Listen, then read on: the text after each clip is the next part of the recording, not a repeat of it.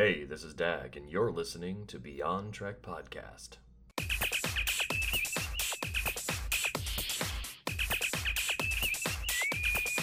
A red alert. Hey, everybody, and welcome back to Beyond Trek Podcast. This is Dag. I've got Renzo in the house. Today, we have a very special episode. We're going to be talking about medical ethics and practices in Star Trek and how those relate to the world at large. Um, here with me today, I've got two uh, very uh, appreciated guests, uh, Jeff and Mark. Uh, Jeff, tell us about yourself. Hello, everyone. My name is Jeff. Uh, I currently work in public transit, but previously worked for over six years for a private ambulance company based out of Long Beach, California. Uh, worked as an EMT for several years and then moved into dispatch and as a transportation coordinator for a level two trauma center in Los Angeles County. My favorite series is uh, Go Niners. I'm a big DS9 fan been a Star Trek fan my entire life. I remember watching early, early episode TOS with my dad and early TNG. Uh, favorite episode of all time for me is, is hard to pick.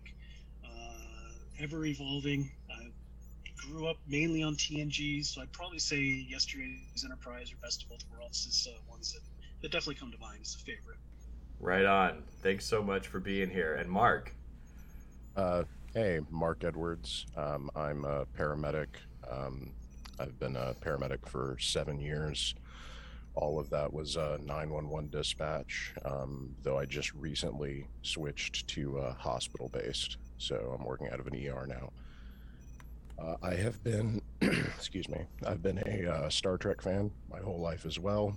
Um, I got started on the uh, the Next Generation. Um, and I'm also a, a Niner as well. Uh, Deep Space Nine is the best series, and I will die on that hill. Um, and uh, just for the sake of that, we'll just go ahead and say uh, "In the Pale Moonlight" is my favorite episode, followed closely oh, by. "The Inner Light." Yeah, all the light episodes. Yeah. Oh, you know, I uh, we did a riff track on the inner light. I called it the inner gaslight because there's so much in that episode. I did it more as like because my mom really loves the inner light. And I'm like, man, wouldn't it be terrible if I did a show where I just trashed the inner light? Huh. well, um, yeah. So I'm really glad to have you both here. Thank you so much for responding to the chat. Um, so, yeah, let's just dig in. What are some cool or terrible examples of medical care, treatment, the way healthcare is provided in Star Trek? Do you have any notable episodes of healthcare that's just like, wow, that was really cool? Or, oh my god, I can't believe they let that happen. OSHA would destroy them.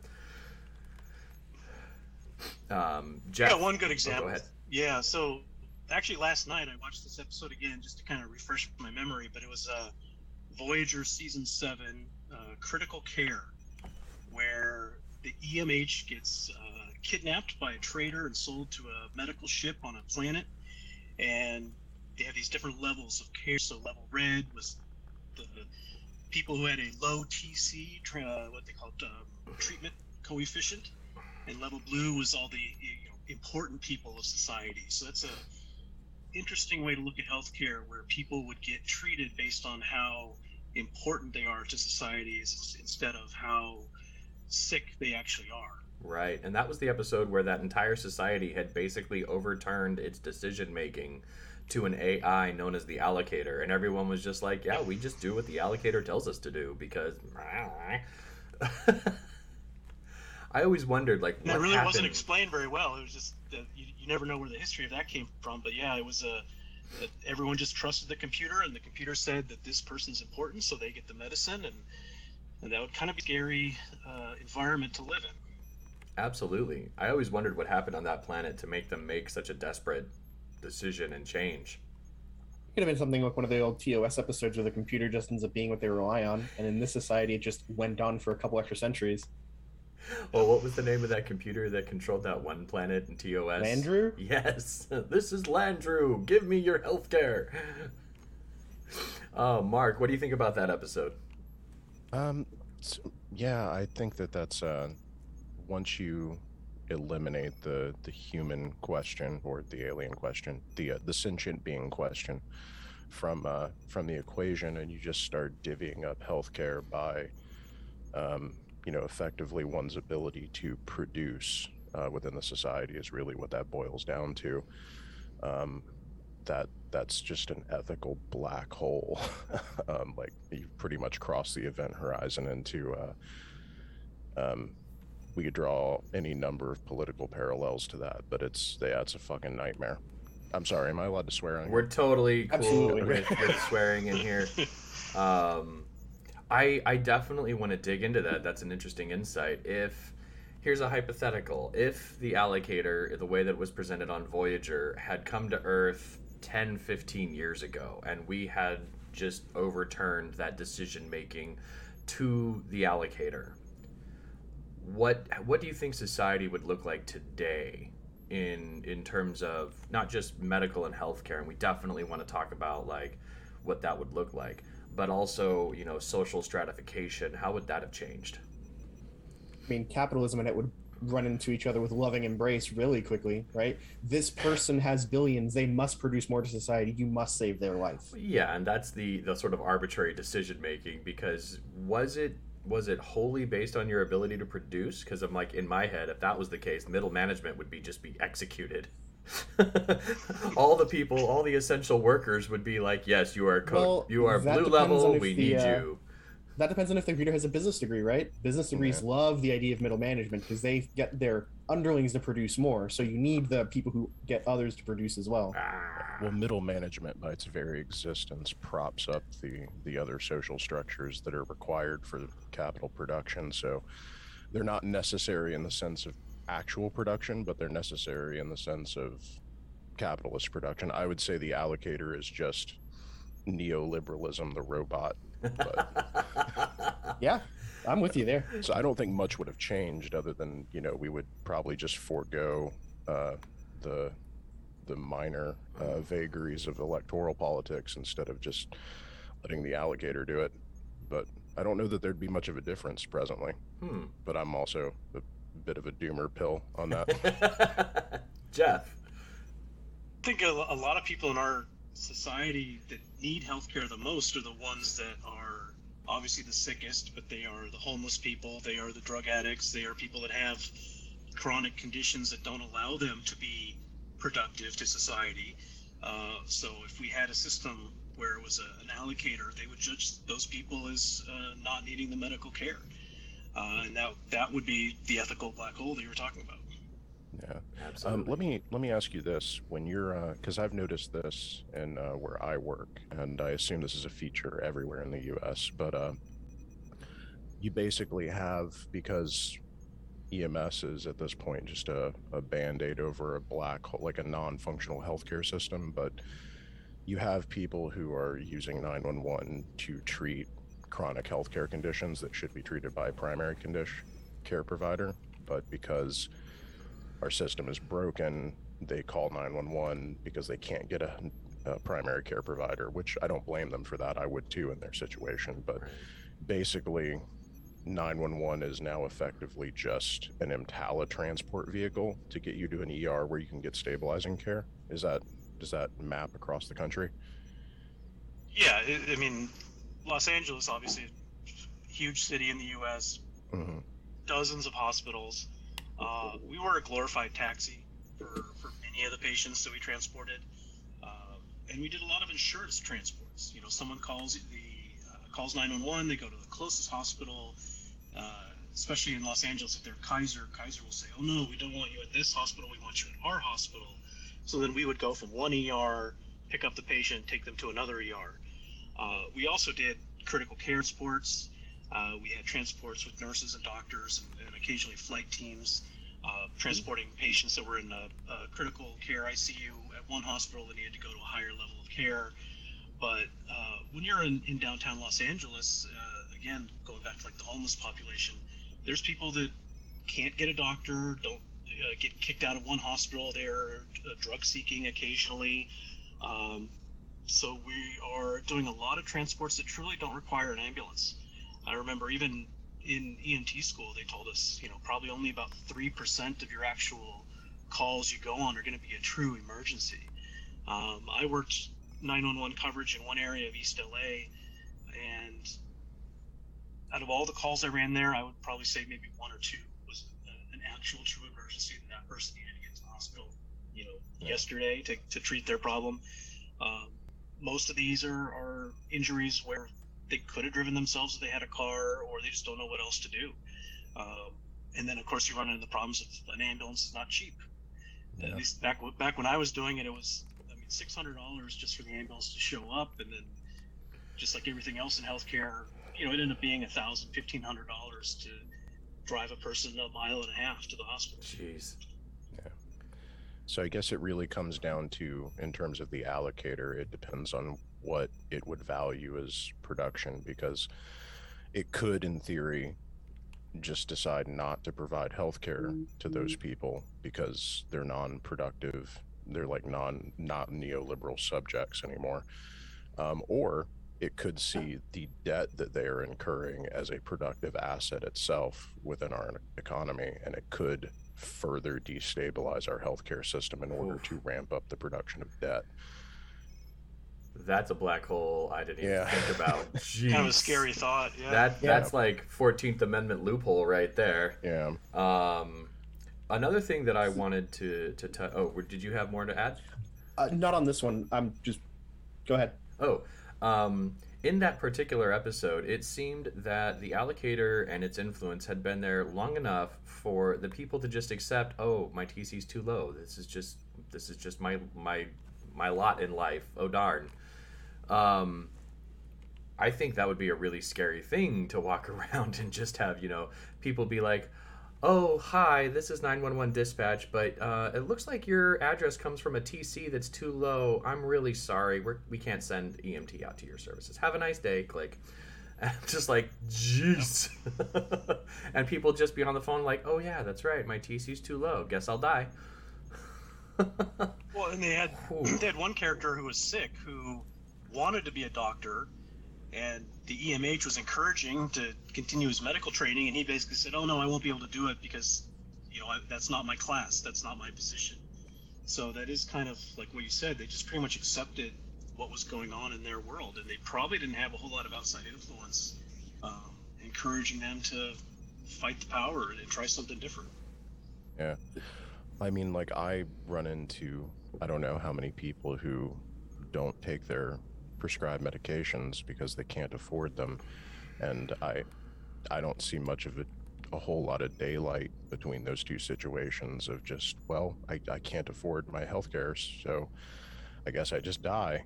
Like, that's basically the position people who take insulin and don't make and don't have, like, affordable health care are in.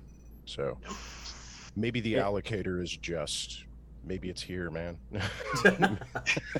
I mean, is China's social credit score really all that different in that sense, right? Like, we expect that they're going to be using it for access to government services very soon, if not already. So it's not that far from. But there was actually a, uh TV show on Sci Fi Channel not too long ago that hit on the same subject called Incorporated, where society was divided into levels. People who worked for the megacorps got access to hospitals and doctors. If you didn't work for them, you worked for some of their subsidiaries, you got access to these clinics. If you didn't work for a big company at all, nothing. You just didn't have access to it. Jeez. So yeah, it's not all that far from you know not having insurance in America, but yeah, it's pretty bad.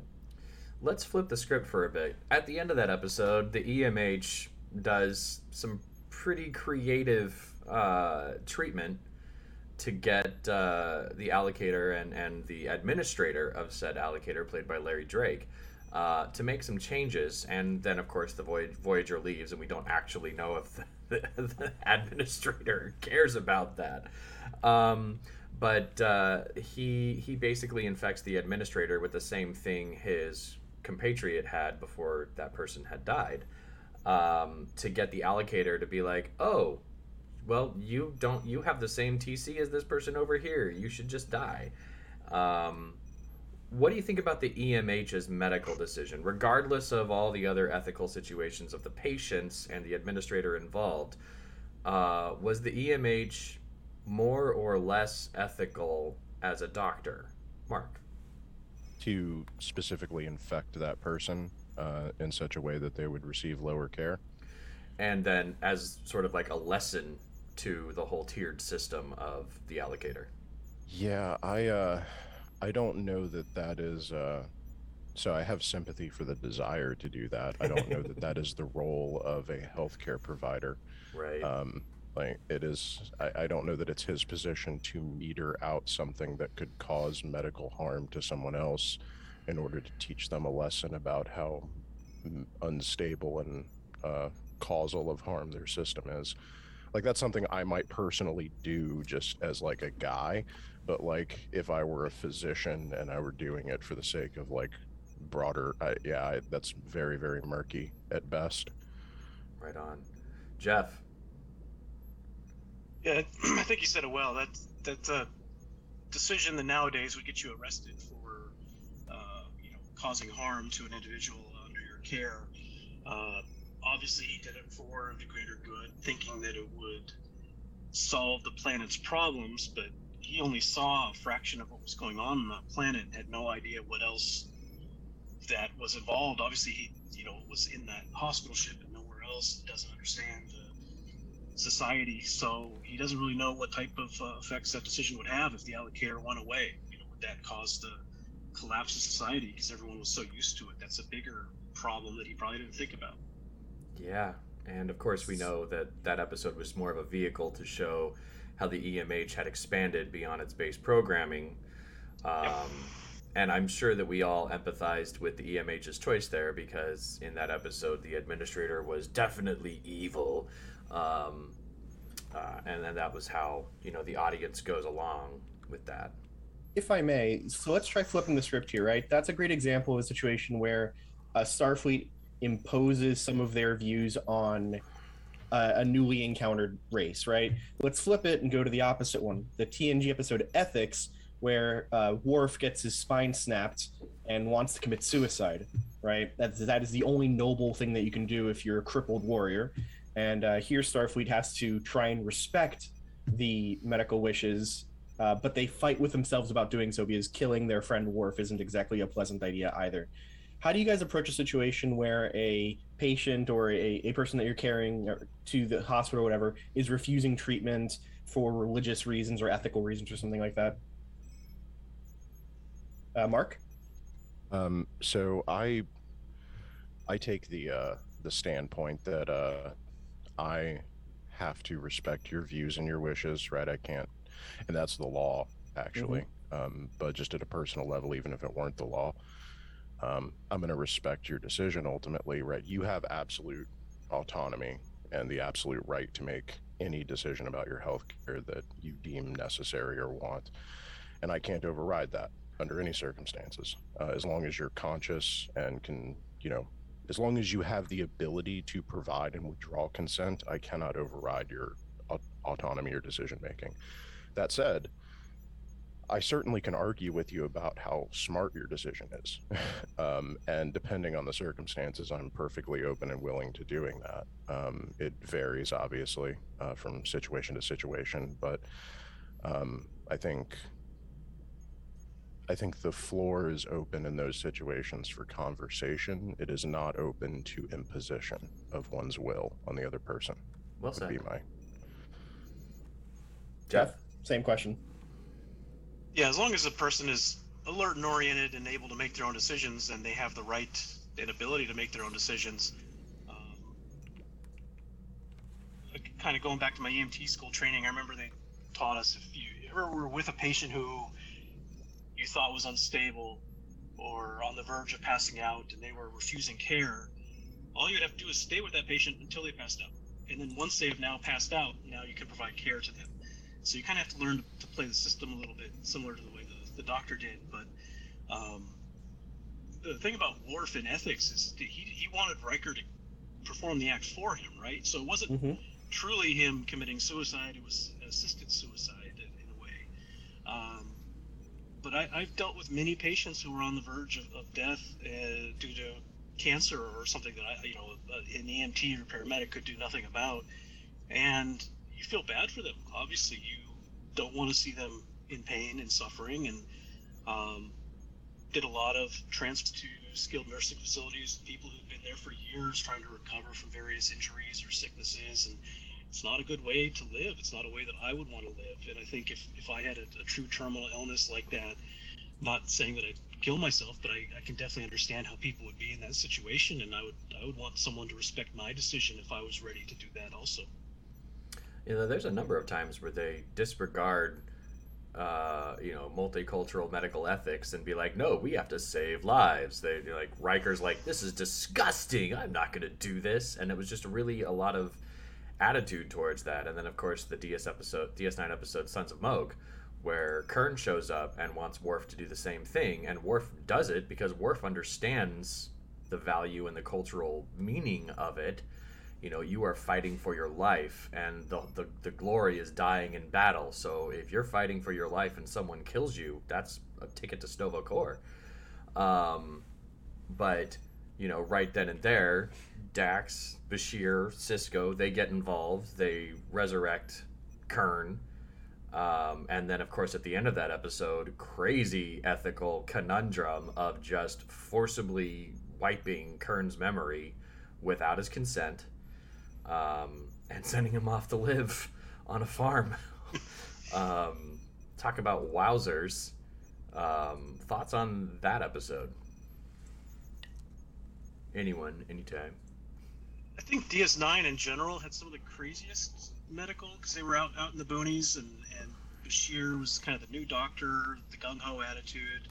Um, I think back to like Vedek Bareil, you take out half his brain, he'll still be the same person type of, of thinking, which is uh, a little hard to believe. Yeah. But um, uh, I think Bashir had obviously the least amount of medical training out of, of everyone in Star Trek, and uh, probably the most uh, excitement for his job. I think very excited to be a doctor in the, in uh, DS9, and he kind of sought out that type of position where he would really get to make a difference. Like uh, a new paramedic in the field, they used to call him a paragod because they always think that they're as powerful as God. They can now save a life. Uh, Sheer definitely had that, that type of attitude. Yeah, he definitely had some of the best uh, bedside manner out of all the doctors in Trek too. Maybe him and Crusher, but all the rest had uh, iffy moments where they might chew out their patient rather snappily. Yeah. I would actually argue Bashir had probably some of the most questionable bedside manner in terms of uh, trying to bone his patients. Also true. Also true. like, uh, and making deeply questionable ethical decisions. And that, like, the I can't remember the name of the episode, but there was one alien who was like something about gravity. She was in a wheelchair. Melora. And he basically Pazlar. like yeah. yeah like browbeat her for the entire episode to m- take this life-changing surgery that would prevent her from ever returning home just so she could walk and station gravity and be his bff girlfriend forever. Uh, that that seems like something that should have gotten run up the chain to starfleet medical's ethical board. Like Yeah, and that that brings up you know conversations of, of ableism in that environment, and it, it just sort of reinforces this underlying uh, what's the word John Billingsley likes to say pernicious. Uh, this pernicious phantom of colonialism on, on the part of the Federation and Starfleet. That we'll talk about that in another episode, of course. I was gonna say my my super deep cut on Star Trek is that uh, it's basically what happens if you take liberalism and give it post scarcity without ever having to go through an actual leftist transformation of uh, public consciousness. So, but that's a Don't different worry, we'll have the luxury gay space communism conversation some other time later. yeah, yeah. Well, and I mean, Bashir Bashir oversees some of the most um, controversial, I would say, some of the most controversial medical moments in Star Trek. Um, as you say, he's always trying to bonus patients. You got Melora, you got uh, Sarina, um, one of those uh, augments, um, and then uh, there. Man, it was so clear to me like five. But at seconds least he didn't and didn't reanimate say. Mengele uh, just to ask him some medical questions in the Delta Quadrant, right? Like Yeah. the reanimation of Krell Moset's like hologram, that's that's really problematic if you think about it. That was that was actually my episode of choice for like the worst medical episode in Star Trek was not that in particular, but also Janeway ordering the procedure being done against B'Elanna's wishes Oof. is probably like the biggest ethical, medically ethical, like just monstrous decision in Not the show. forcing the splitting of Tuvix. I was gonna say, dare we get into that? Yeah. Yeah, My uh, my dog, who's passed out over here on the couch, is literally named Tuvix. So I totally am comfortable with that combo. yeah. Just Um, in terms of uh, medical ethics, not necessarily ethics at large. Fair enough. Um, right. Yeah. Absolutely. Yeah, Tuvix definitely is its own like PhD dissertation on fake fantasy ethics that like we Yeah. would have to. Yeah. That's just a deep, mean, deep. people are still going back and forth on Tuvix, Yeah. and it's been 20 something years.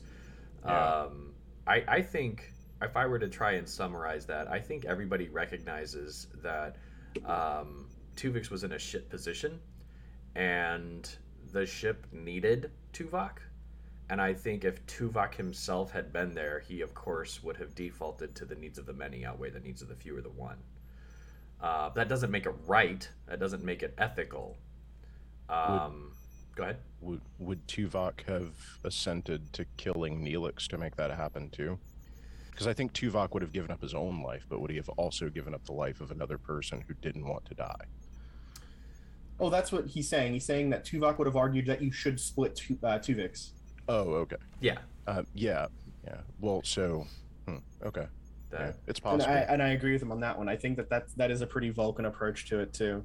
because we're If you not get two instead of one, needs of many.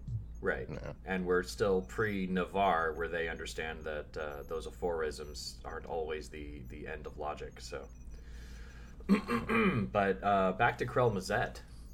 Um, Jeff, a- any thoughts on on reanimating a horrible person uh, just to take a little bit of advantage of their uh, medical expertise?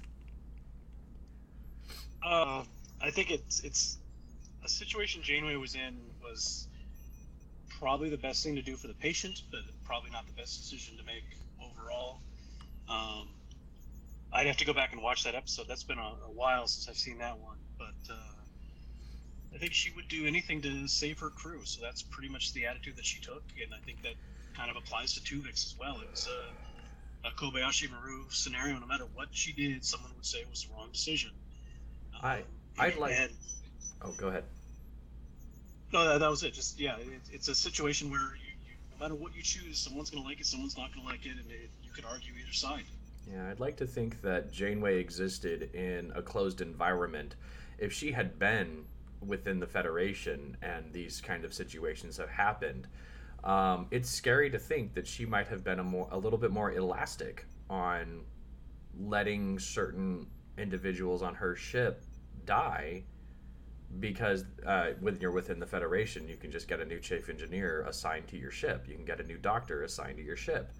But out there in the middle of nowhere, when you need Tuvok's tactical experience at station, you need B'Elanna's engineering expertise at station. Um, she doesn't have the luxury of just being like, "Yes, I'm not going to reanimate Space Hitler to heal my engineer." uh, because uh, I, I freaking need my, my chief engineer. I, I don't have a replacement handy. Uh, I'm not going to let Vorik anywhere near my, my dilithium crystals. I mean, aren't all choices like that a product of your environment, right? Like, if you have choices like there are 11 hospitals we can send this person to, all of them have good trauma wards. It, whichever one is closest is the best choice. Whereas if you only have one, they are only going to the one, no matter how far away it is. So, or you're in the middle of nowhere and all you have is a field hospital and a whole bunch of adrenaline. yeah, Yeah, that's yeah, I think. Um, I mean, set is uh, is um, I think just a narrative device, probably for the actual ethical dilemma, which is should you consult research that was obtained unethically? Uh, like that's the real question there, and I don't quite know where I fall um, on it. I think if you know, there's the the argument it was obtained unethically, and therefore we should not use it. And then there's the other argument, which is, well, irregardless of its source, it can now be used to help people, including people that were previously victimized by its acquisition. Is it un- is, is it not even more unethical to withhold that care um, now that we have the knowledge? And that is a very interesting ethical choice. Um, and I think ultimately it probably should fall to the individual patient to make the determination about whether or not they accept that care or acquiesce to it uh, once they've been fully informed. And that is the dilemma that that episode presents at the end. And the real ethical fuck you is when Janeway says, I don't care what B'Elanna thinks. I need my chief engineer. Do it anyway. Um, and that is where I think, like, that's like a court martial offense, in my opinion, for Janeway. Like, w- one of many. But, uh, but that's that's going to come up when she gets home if she logged that. Because if I were B'Elanna, I would probably refuse to continue my duties after that. I would just stay in my quarters. I would not participate. Well, to that point, right? A lot of the research that was done by these monsters like Mengele or the Japanese Unit 731, right? The research that they did has been found to be bunk, right? Like there are Mhm. some things, small things in it that are still used because of value, like hypothermia thresholds for people that might have some relevance still, but almost all of it was found to be of no medical value at all, which is, you know, for the best, probably, right? Yeah.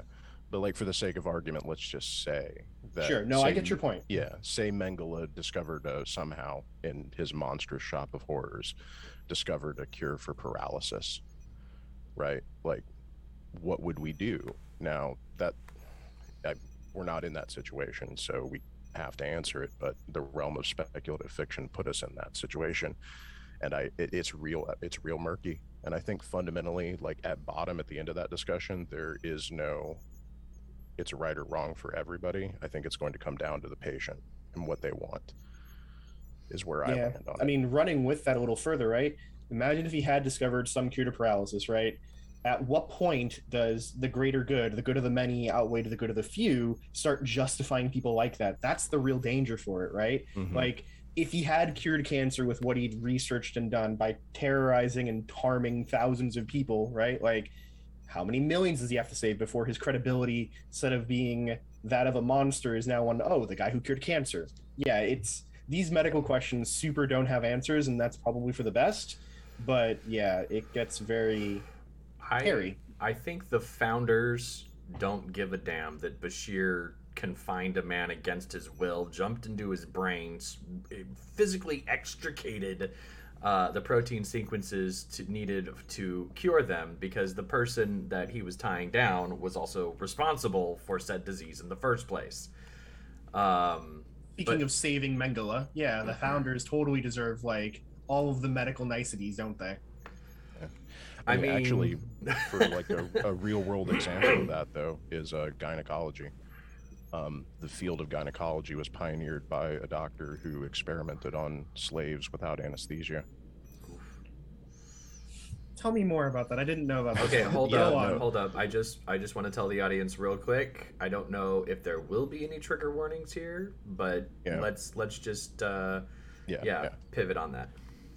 Yeah, That's um. I mean, it, it gets very dark, and it trigger warnings all day, every day with this. But uh, yeah, the field of gynecology was pioneered largely by I can't remember the doctor's name, but uh, uh, he basically just experimented um, on a population of slaves in the antebellum South, and did so in many cases without anesthesia.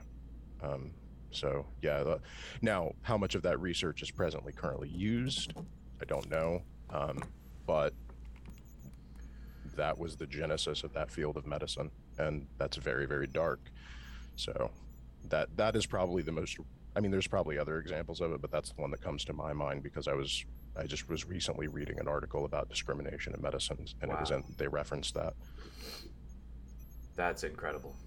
I uh, I wish that we had had one or two of our other invitees in this because we would be able to get um, the woman's perspective on that. I'm sure it's it's quite learned. Yeah. here Well, I, when you talk about discrimination in medicine too, that that brings up a whole other topic because you you do see that obviously, and and you hear a lot of stories and read reports of um, African Americans going to the hospitals and not being given the same amount of pain medication versus a white person who was complaining of the exact same signs and symptoms or had the same type of uh, accident. Um, you know, so that's something that you would hope that would be gone in the future. Star Trek being the utopia that we all hope it would be in 400 years but uh, there's definitely episodes that, that show that it's, it's not that way, especially on alien worlds. I think there's a lot of Earth medicine that we don't really see in Star Trek. Actually, you see the sick bay on the ship. But you don't really know what a hospital is like in uh, 24th century Earth. That's really true. Uh, Yeah. Sick bay on a ship is really more like a field hospital that's just super high tech. Mhm. Um, but you don't get those 40 floors of inpatient procedures and, and those kinds of things. Um, They do love to tell us though that on Earth they they ended disease, they ended famine, they ended war, they ended crime, etc. poverty, So all you, that. yeah, you've got to you can make a pretty safe assumption though that medical access, at least on core Federation worlds, is pretty stellar.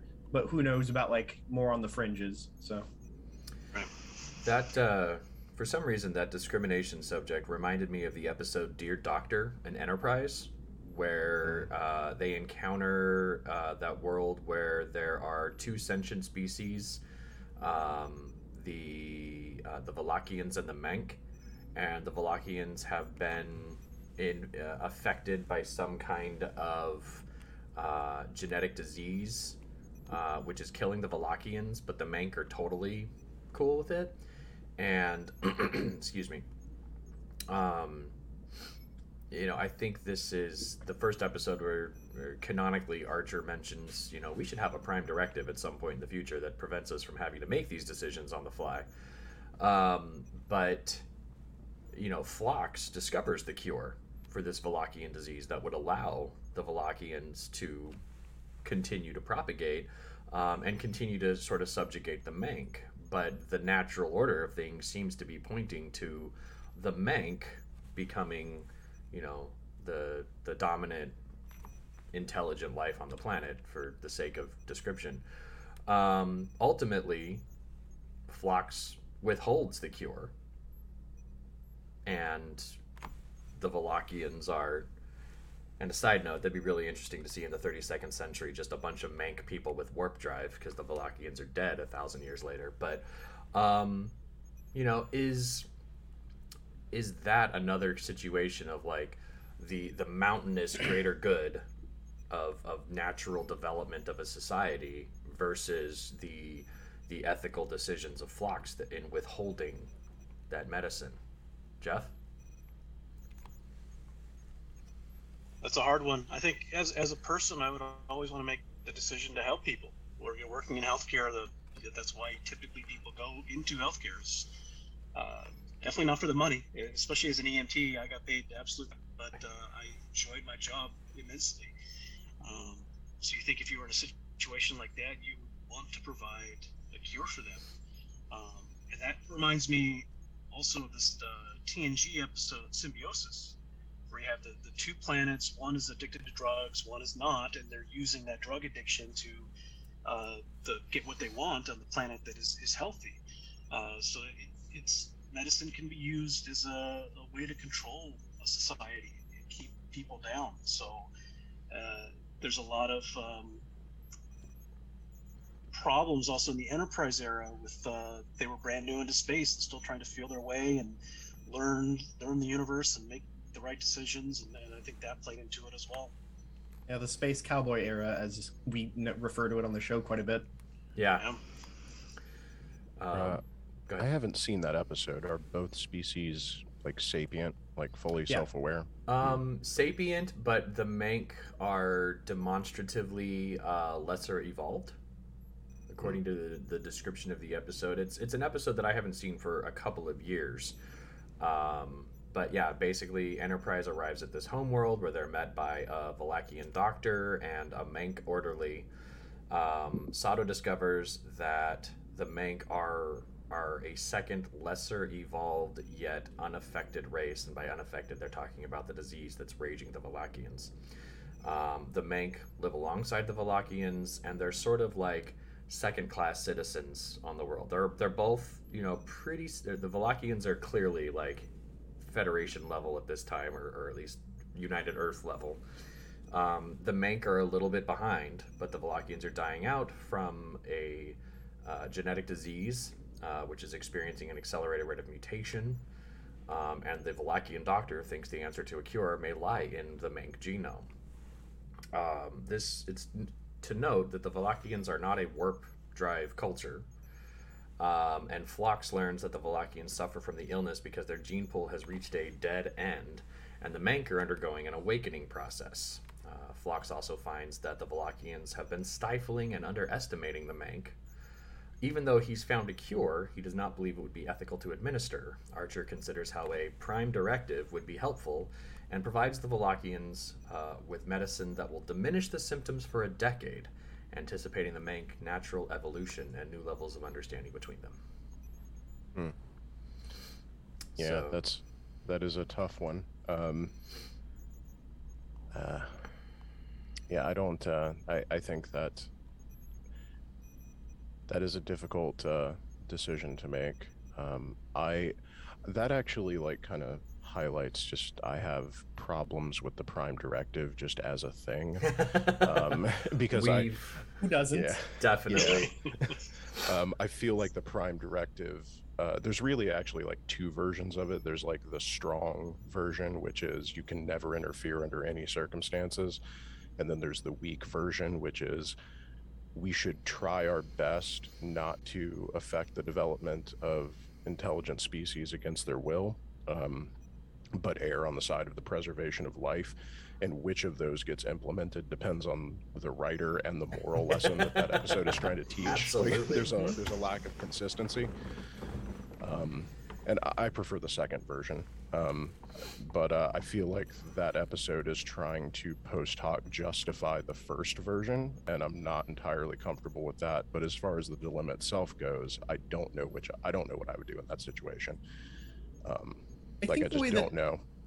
I think the way that we should think of it is the letter of the law is probably the first of those two, but the spirit of the law is most certainly the second, right? And depending on the captain's tolerance for bending those letters, right, you'll see either one or the other, like in in a given episode. Yeah. But the when they when they so say like General Order Zero and they read it out, it's real strict, right? It's definitely the first of those two interpretations. So, uh, but yeah. Yeah.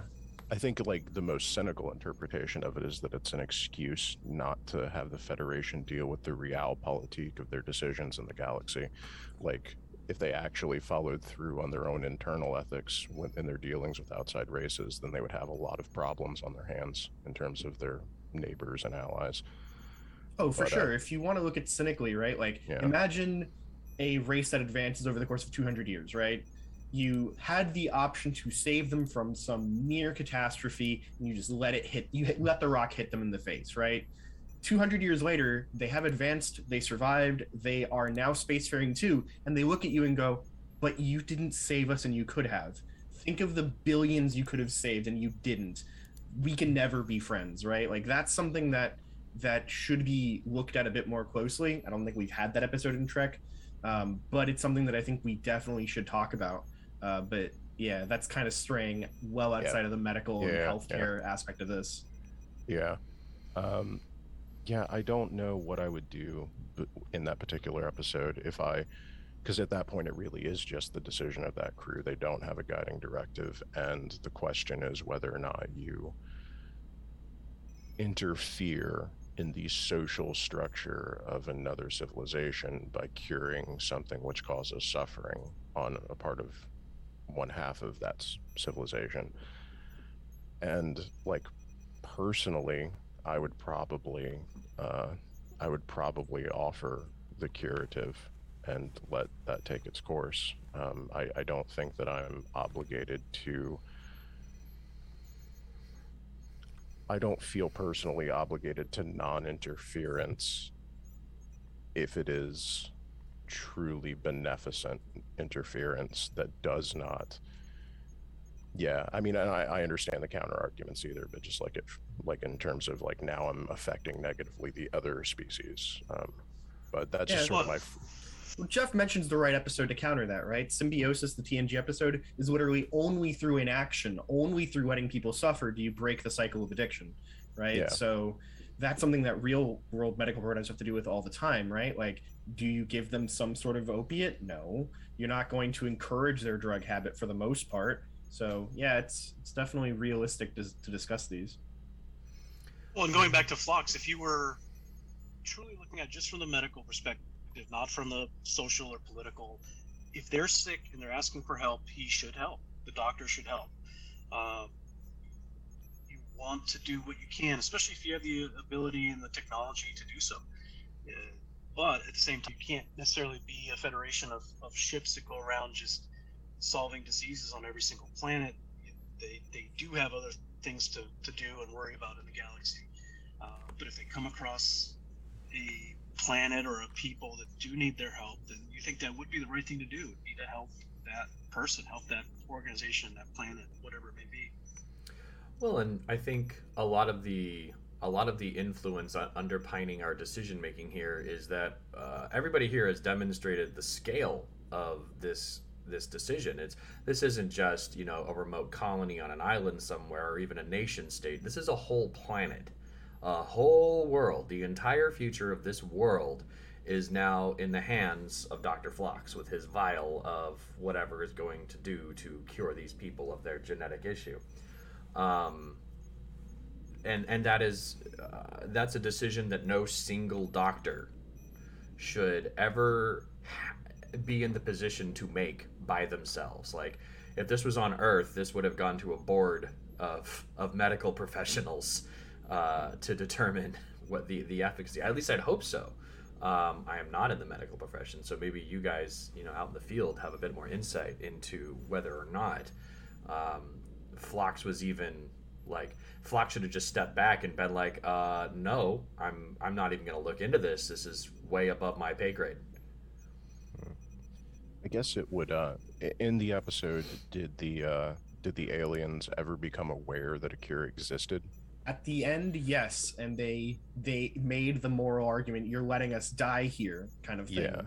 So uh, yeah, I mean, I, I feel like at that point you're so uh, you're you're essentially prioritizing complete non-interference over a group of millions of people who are begging you not to die and that that is like my my cynical take on the prime directive where the the intro to the show should be seek out new life and new civilizations and watch them fucking die Oof. um, is, Jeez. is what that often turns into uh, so i would i would err on the side of helping people who are begging you to help them if all you have to do is hand them a thing uh, what what you just said there that totally makes sense why DS9 Voyager and Enterprise just don't have that intro anymore because we're just gonna watch them fucking die. Ah, um, I'm trying to think of other clearly um, obvious medical issues. Are there any episodes? Uh, I've got one if you want one. hit me, hit it. So in the most recent bit of Star Trek, we're seeing a big focus on like psychological care as well, people's mental well-being, and we're seeing whole counseling sessions about like getting over past trauma. I think we can all agree that like psychological care is medical care, is health care, right? Are there any times that you've seen episodes where you're just like, Troi, what are you doing? Don't that's not the way to approach that kind of trauma, or times where it's the opposite and you think that she needs to plow deeper into something to help out one of her patients too. I would say that I Um, actually really liked, um, to the extent that they were able to and had the language in the 80s and 90s to address it. I liked the way, on balance, I'll say on balance, not in specifics, because I'm sure there's a lot of glaringly bad things in the individual episodes, but the way that the next generation in particular treated, like, say, Lieutenant Barkley, or when Mm. Geordi got sucked into like a fantasy, like trying to, you know, hook up with the designer of the Enterprise, uh, VTuber. Um, but uh, I think on balance, they approach, even in the early days, they approach. Uh, you have crew members, high-ranking crew members in positions of authority, who have serious mental like illnesses or trauma. Um, Picard with uh, the inner light and his long-term stress dealing with that that comes up a couple of times and his history with the Borg and people who have trauma and who have ongoing serious psychological uh, illnesses like Lieutenant Barkley. They're not quite treated with the level of like uh, respect that I would like to see in a show made today. but for the 90s and just having them on like the flagship in a position of authority and being treated with respect like human beings that's huge like for the 90s like i think they did actually a fairly good job on balance with that subject even in the early days of the show Yeah, I remember watching the show in its first run through and being being that kid who was moved around a bit and going to school and having to just talk to people like, oh yeah, and it's I kind of I kind of felt like Barkley kind of represented me a little bit because I was always that nervous kid trying to make friends, but then we'd move and I'd need to be that nervous kid trying to make friends again. And um, yeah, the way that you see that just kind of reframes um, a little bit of Barkley sort of beginning that normalization of you know it's okay to have these things you can still be a super awesome you know person and then he was you know he was a genius in that one episode Yeah. What was your take on this, Jeff? You you started there, but I didn't quite get to hear you. Yeah, yeah. uh, The one of the things about Troi is I think a lot of episodes they kind of used her as a lie detector more than an actual therapist, um, which is why I do like what they're doing in Discovery. I like the the Culber kind of switching to the therapist counselor type role. Um, I liked his character from the beginning, but never really liked what they did with him in the first couple seasons of Discovery. I didn't really feel like he got a lot of real doctoring in and, and things like that. Um, so I think he's he's taking on kind of a new and different role that I like, and I, the the way the Discovery is handling trauma is much better than the '90s. I think Mark is right that for that time it, it was good for that time, but there's you know every episode with the the villain of the week, the space alien of the week, the ship getting blown up, crew members dying and then coming back. You know that that would cause a lot of trauma. People would need to deal with that, and when you're in kind of a very episodic television, you don't get that because you get 42 minutes to tell a story, and then next week it's a new story. Uh, so when you get more to shows like DS9 and Discovery, where it's truly these long story arcs, then you can actually deal with those things a little bit more. Um, I'm, I'm kind of excited to see what what they do with Culber and how the the changes with Adira and whatever is happening with Tilly. Like there's a lot of trauma going on in Discovery that's that's gonna have uh, people needing someone to talk to. i think Yeah, it's I think- very oh go ahead I was going to say, I think you, uh, yeah, you, that's a very good point that the episodic nature of the early shows made it very difficult to deal with like the aggregate trauma of, um, like Miles, Miles O'Brien is a good example of uh, even in an arc series like that man should have probably he's either a testament to the off-screen healthcare apparatus or mental healthcare apparatus of Starfleet or uh, they did him kind of dirty. But uh, I I do think that with in the arc based series, like with DS9 and later, you start to see them pay more attention to that. So, like with Garak and Ezri's relationship, as the last season of that show, they start actually like digging into the long term psychological effects of being in a war and seeing, you know, a wall of names of all the people you went to school with are now dead.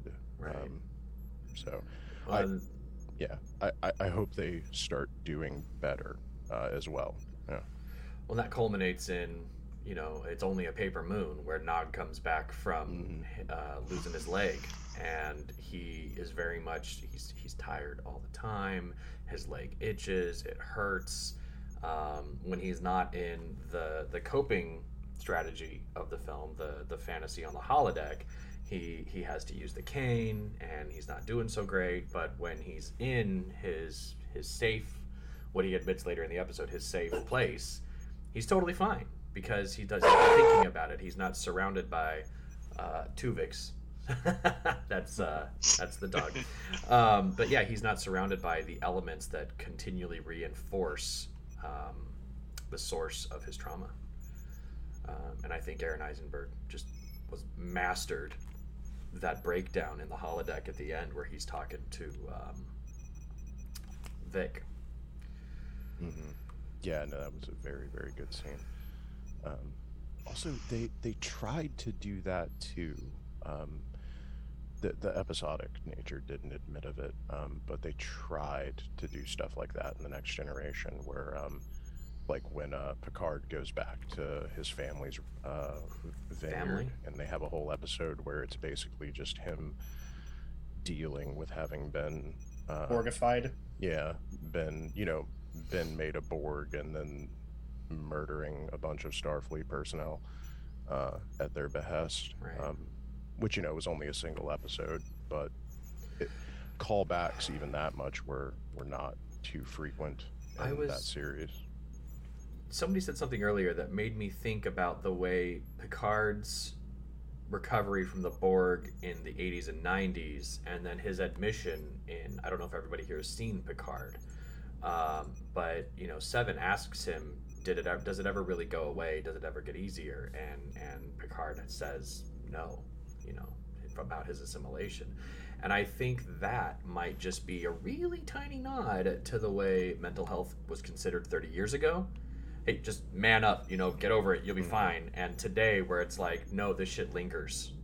And if we had addressed it like this 30 years ago, maybe we'd be in a better position with mental health care today. Just a tiny little nod in that episode that came out last year. Yeah, we do see a little bit of that in Voyager as well, right? The episode where Neelix loses one of his lungs to the Vidians, right? And he has to get the holographic lungs for a bit. Like, there's that psychological panic attack that he goes through, just of like, I can never leave this room, he thinks, right? So we definitely do see some of that even in the more episodic shows. And I believe that reference comes back a couple times when he mentions the fact that he's got one of Kes's lungs inside of him, too, which is also pretty traumatic. One of your best friends, and at the time, I think even romantic love interest, gave like a piece of them into you. So, yeah. Yeah, speaking of Voyager, actually, um, it I think it could have been done better, but uh, Seven's arc of going from drone to individual was, uh, um, I think, pretty, pretty. It, at least it was interesting. I don't know if it was well done or not, um, but just the amount of trauma that this person would have had to have experienced in that transition because they've been you know they were seven years old and then they were a part of a collective for 20 30 years and then ripped from that Yeah. and i think they could have played it up as the trauma was her having been a borg and i think they did a really good job of showing no actually the trauma is i'm not a borg anymore you took me away from the only thing i've ever known and you're trying to make me ultimately something I'm not, but I don't have a choice. Uh, so I'm going to do my best to live this way now, but I still have a lot of trauma from having essentially been ripped from my prior state of baseline existence. You know, that entire crew is really lucky that as soon as they deborgified her, she just didn't go around tubulating everybody. Yeah. Zip, zip, zip, zip. All right, Voyager's assimilated. We're good. They did have that fantastic episode where they found, oh, I can't remember the name of it now, but they found a whole bunch of Borg survivors on a planet Mhm. that wanted to be reconnected to a cooperative, not to necessarily the collective, but they wanted to be relinked to end their own like internal strife and such, right? So we definitely have seen some different aspects of uh, a different approach to surviving the collective. So, yeah. Yeah. And they addressed that It's- again in that episode where her three former, you know, Unimatrix friends show up and they're looking Yep. for her to undo what they did so that they can die peacefully or something like that. It's just, yeah, Borg medical ethics, they don't exist. um, yeah. So, were there any other episodes that you uh, you had on your head when we were talking about doing this spot? I think we hit. I obviously mine. thought of Picard and his artificial heart. Uh, Sure. getting the, the, the Q episode where he has to see what his life would have been like if he didn't go through that uh, situation. I forget what that episode is called, but um, Tapestry. Tapestry. Thank you. Um, that kind of makes me think about just the the amazement of, of medical technology that they did have in the time, where they can simply do a set of holographic lungs, have an artificial heart. Those are all things that would be amazing to have this time of year, this time of uh, the, the century that we live in. Um, one of the biggest things that I think would be useful is the transporter. That's the other thing that I was thinking to talk about is that when you, when you I'm coming from it, the EMT perspective, and our biggest job as an EMT is just get the person to the hospital, get them to a higher level of care. And essentially, if you had a transporter system on Earth, you wouldn't need an ambulance because everyone could be at the hospitals within two seconds if they had the ability to transport. Um, I'm actually kind of curious what you guys think of, of the technology. If, if there's one piece of future medical technology that you would like to see today, what would that be for you? Um, personally, uh, I would like to see uh, sedatives that work as quickly as those hypo sprays. Uh, that, there you go. Uh, yeah, I, I don't know if anybody's ever had somebody trying to eat their face and you're waiting on uh, Dr. Versed to make that person sleepy, um, but it doesn't happen as fast as it does on TV. Um, yep. Yeah, yeah so, there's got to uh, be some kind of amazing catalyst in those things that's just like down.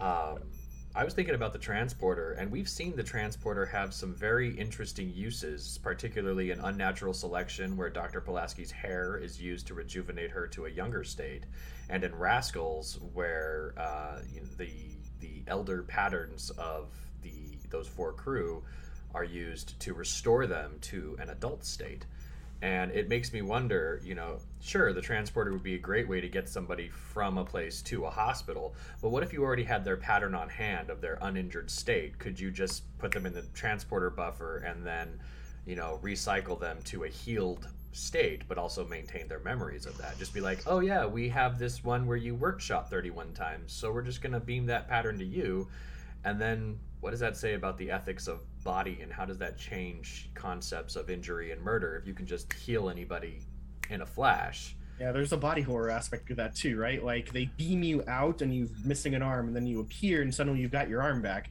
There's there's some freak out there. That, that's no gonna, from I was gonna. That's gonna be really, really weird phantom limb syndrome. If you like, you don't have it, then you do, and whew, yeah, for me, it's definitely the replicator. the The idea that hospitals had shortages of goods during the last like two years of COVID or of medicine specifically, then you know we could just fix it. We'll just make 800 more vials, tap tap tap, and now we've got the supplies that we needed, or whatever it may be. That's the bit of technology that I always find most basically magical in Trek, and it has applications to basically every facet of everything. Let's not talk about how handy one of these little trinkets would be, right? Sure. Yeah. The ability to just Absolutely. instantly, instantly and accurately diagnose all the conditions right away, and then just you know program a vial in the hypo spray. All right, you're good. Next. Yeah, a portable MRI that just tells you exactly what's wrong, anyways. Right. Yeah, I mean, just being able to get somebody's vital signs without having to hook them up to like 30 feet of wires that are gonna you know you're going to have to like pray over to make sure that they're all working correctly because the person's got a intention tremor. Um, yeah that's I, I think probably the medical tricorder would be uh, would be my personal uh, big get. Um, but that could just be me speaking from not wanting to be annoyed by having to acquire all that information manually. Right right. The analog component to the, yeah. the tricorder. We've talked a lot about bashir Phlox, the EMH. Uh, we've touched on Culber. Um, we, we, we, we touched a little bit about Beverly. Uh, we haven't said anything about McCoy, and I I want to wonder is that just because our generation gap with TOS? Um, are we just not as learned about TOS, or are there situations in TOS where McCoy actually uh, does something um, questionable or exceedingly great? uh, in a medical capacity. Yeah, I'm I'm not as familiar with the original series as I am. Uh, the one thing that I do remember, um, it's from the, I think of Voyage Home, the movie with the whales, um, where he uh, he gives a woman a pill to cure her uh, renal failure, so she no longer has to do dialysis. And from a medical ethical standpoint, that's fine. From a temporal ethical standpoint, that's probably not great. Yeah. Um, because yeah. yeah. But I guess they're already like kidnapping like whales. marine biologists and humpback whales. So fuck it. What's a pair of kidneys? Like. Yeah, there. was definitely a moment there where he's just annoyed with this entire hospital. Medievalisms. It's the bloody Middle Ages and such. right? And Sounds like he's the just like- goddamn Spanish Inquisition. He, he bumps into a lady that's just like, oh, I need new kidneys. I've been on dialysis, and he's like, here, take two of these. Don't call me in the morning. Go away, kind of thing, right? It was. It wasn't like he had like a moment of consideration there. It was just like, I can fix this real quick. Don't worry. Which I guess makes me wonder what those pills do because it's not like he's carrying around kidney like fix your kidney pills because that's a very rarefied use of a drug to just have on your hands. So like is that just the standard this cures most human long-term illness pill that they have that we never see? Well, the way she phrases her response when she's asked why she's celebrating is, I, I grew a new kidney, Yeah. right? So maybe it's some sort of like uh, regenerative enhancement thing, so that anything that's like an organ failure, it kind of helps you get through uh, in rapid sense. We do uh, we do a thing now where we we use like a, a maybe I don't know the chemical specifically, but like a radioactive iodine to find problems. You know, when for for things like um, what's that uh, intestinal issue? If you have like little holes in your intestines, Ulcers? Um, no, my my grandma had it. Um, he's like you can't eat seeds because they'll get caught, and then the holes. I don't know. Anyway, we- Diverticulitis. that's it. Yes, they they had they did a treatment for diverticulitis, and they actually perforated her colon. They needed to use radioactive iodine to figure out where the perforation was.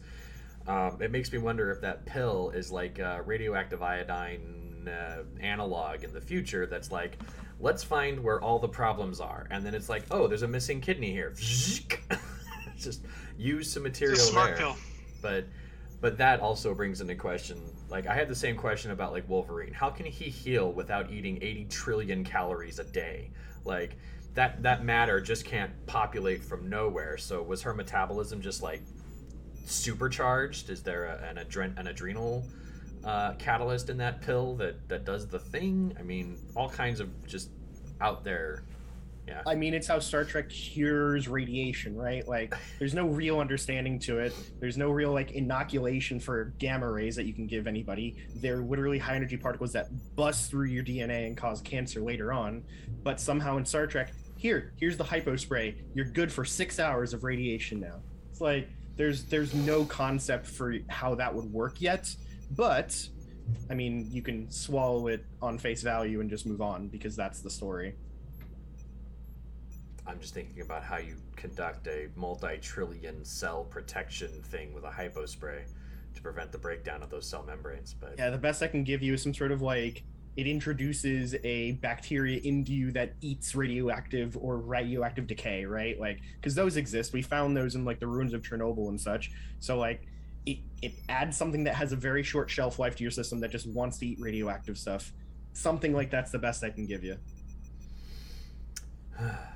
Trying to think about more medical applications. My best experience with bones is the movies. And I think the only part that really is questionable for me is why would would McCoy have access to the medical knowledge on Klingons that he would have needed to be more effective in helping Gorkon? Or would the Klingon anatomy just be completely evasive to Federation medical knowledge? I don't know. Well even by crusher's time remember? Knowledge of the whole like backup organs thing was still pretty like she was kind of surprised that he's got two of everything almost right? Like she knew it was there but she didn't really have much experience with it. So i could see where you know a couple like a century earlier mccoy would have just been like i thought this was his heart. What's this beating thing over here? Right I can't imagine that the Federation like condoned like forced autopsies on Klingon bodies after battlefields or anything, right? Like they're not going to study the bodies of the dead. I don't think Starfleet was ever doing that. So he may not have had much knowledge at all. Yeah. Um, I Just mean, imagine being a doctor in that time would be an extremely difficult job because you would be dealing with all these different types of, of aliens and, and species you've never dealt with. There's people that spend their entire lives here just how to treat a human and learning about the, the human body, and then you have to add all these Oh. different types of creatures on top of it. You want a really good example of McCoy being brilliant? When it came to the poisoning of Sarek in Babel 1, having to use Andorian blood to potentially try and save him. That whole thing was very, very smart, right? Like finding a compatible blood donor amongst various other alien races and such. That all was pretty cool. Hmm. Yeah, I have only watched through TOS one whole time, and Yeah. uh, not a lot of that. I do recall there being an animated series episode where McCoy has to go on trial for some kind of cure that he tried to give out a few decades earlier that seemed to be killing some people, but. Uh, ultimately, he's exonerated because there's falsified information, or he was framed, or something like that. Um, yeah, wow. Um, have there Have ever you guys watched Lower Decks yet, by chance? I haven't Yeah. had a chance. Okay. I recommend it, Mark. It's fantastic. I think you'll probably find Dr. T'Ana to be one of your favorite Star Trek doctors once you get a get a couple episodes of her. Um, I guess if I could uh, could jump in, I would like to. I've shit on uh, Bashir a good bit. I would like to defend him a little bit. Um, I actually did really like the. Uh, I don't remember the name of the episode, but the episode where Vedek Bareil dies. Um, I thought that was a really good um, handling of the. We have somebody who has a degenerative illness that is ultimately going to kill them, or and the treatments are not going to you know because if you have human beings in the real world who have very serious uh, neuro neurological disorders they change over time and that is deeply painful for the people in their lives and there are questions about should we treat somebody if they're going to come out the other side of that treatment not themselves and in that episode i think they handle the conversation that Bareil has with, say, Kira about, I don't want to be alive anymore if I'm not going to be me. Um, I'm willing to die if it means I can accomplish this goal. And I think the way that they handled Bareil's wishes in terms of his medical care is probably one of the better examples of medical ethics that would jive with our modern understanding of them uh, in this in any of the shows that I've seen. Um, and they they do a good job of showing how painful it can be for the loved ones of patients who are exerting their their uh, autonomy and their medical decision making that you still have to respect. Yeah, the episode is life support for the listeners in case you want to watch that one again. It's a good one for sure. What about the episode? That brings up an interesting discussion too. Of that, sometimes the hardest part in the medical field is not dealing with the patient, but it's dealing with the family of the patient. Uh, and that's that's a thing that a lot of people don't even really understand or realize, possibly.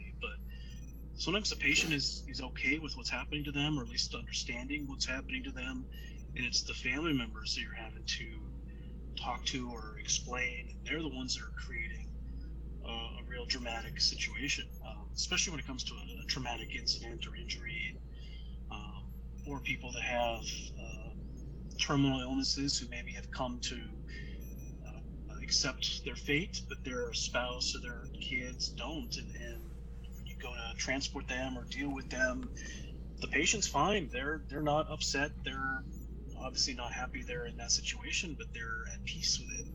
And it's the family that's creating the real the real issues. You don't see many families in Star Trek, so you kind of you have the main characters, but you don't have a lot of families associated with those main characters. Well, you don't see a lot of families like making a fuss out of it, and maybe that belies a little bit of um, the understanding that the medical professionals know more than you do, and you have to trust them to do the right thing. Yeah, I uh, I think in in like modern cases, it comes down to um, we're very bad at educating people like about medical things. Like I've talked to uh, like a lot of like terminally ill patients who have say do not resuscitate orders, and um, a lot of times the family understands what that means, but a lot of times they don't. They're just not like a- and this is like an in many cases an economic thing but like if you're like poor or from an otherwise marginalized community in many cases the medical establishment is not particularly interested in taking the time to treat you like a human being uh, and treat you like an intelligent person who's capable of even understanding like a, an ethical conundrum and actually walking you through the ethical steps of what's involved in a do not resuscitate order. So people are walking around with family members who are terminally ill who who they understand the situation, though often not. And then the families are just completely they, they don't know what's going on. And at the point of that person's death is not the time to be having that conversation. But unfortunately, that's very often when that conversation happens, and it's truly tragic. Yep. Yeah, well said. Which is one of the reasons I actually really like that episode because, like, they do go out of their way to really explore the weight of those situations in a way that I think we don't often do in the real world today. So that was an area where Star Trek did better than we do, for sure. Well, they have the benefit of having a set time window too, right? Where they can tell their whole story. They don't have like the frantic sobbing of family Yeah. members who just don't understand for hours on end. So they've got some advantages over you. Don't worry. Yeah, yeah, they got a writing staff and a showrunner. There, there are a couple of episodes that I can think of where they do have they do share family moments. There was, um, uh, I don't want to talk about this episode too much. I want to talk about the other episode first, second, whatever. Um, but the Voyager episode Emanations, where Harry Kim ends up on a world where they basically deposit their dead on a moon that's been mummified, and the family there is is very much about like you need to you need to go on to your next emanation. This is just how it's done. And the guy himself doesn't want to go on to his next emanation. And he's like well let's just mummify harry kim and pretend he's me and we'll send him off to the moon and i'll go live my happy life out in the woods where i want to go.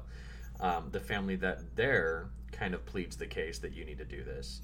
There's the tng episode uh, half a life where you know pre-Ro michelle forbes as the daughter of Timicin is pleading for him to go through their planet's suicide ritual because you're 60 now. It's time to go, Dad. Um, um, but then there's the episode that I like the most, which is uh, I think it's just called The Blight, where Bashir they find this planet that's been decimated by a disease infected by the Dominion, and you know people, family members are are coming to this native doctor who is helping people find peace before the blight quickens or as the blight quickens. And you know people come to him and, and he gives them this ointment or or, or drink that um, is basically assisted suicide. But in all three of these cases the family members are essentially pleading with the uh, the person who is you know to die basically um, to go through with that. Um, and so that's definitely the opposite of what happens here, where the family members are like, no, don't die. Yeah, They weren't just pleading. In some of those cases, they were kind of pushing it on and, and almost forcing them to go through with it. Right. I think, in general, this- you know, especially in the United States, death is kind of hidden. There's not a lot of people that have really experienced death or uh, even see death. Uh, so that it's it's very scary when it actually hits your family and, and you're experiencing and dealing with it firsthand. Um, other societies on our planet view death in a very different way than I think the United States does. Um, the, the Half a Life episode that was with David Ogden Stiers, right? That was the Correct. episode with yeah, this one. Um, I think I like the the Michelle Roddenberry aspect of that, where she was the one kind of speaking up and encouraging him to you know, not necessarily having to go through with it. I always forget that Michelle Forbes was was in that episode too. But uh, Emanations is another interesting episode uh, dealing with uh, how a culture handles their dead and encourages them to go through the proper process. And, um, Harry's the one who kind of steps up. So again, it's like prime directive coming into play here. These different people interfering with a society and, and giving their opinion of how to how to handle different things. And it, it's uh, more ethical dilemmas to talk about. And that being the case, the blight is the one episode that I really wanted to try and dig into. Is you know, in, in terms of medical treatment, ethics, the the spirit of the show. Um, what's your take on Bashir's actions here? Um, well, so I think um, I think first I want to say that the the doctor or the the maybe not doctor is the best word, but the person in that community who was providing end of life care, which is what I'll term it for those people, uh, I have absolutely no problems with what they were doing.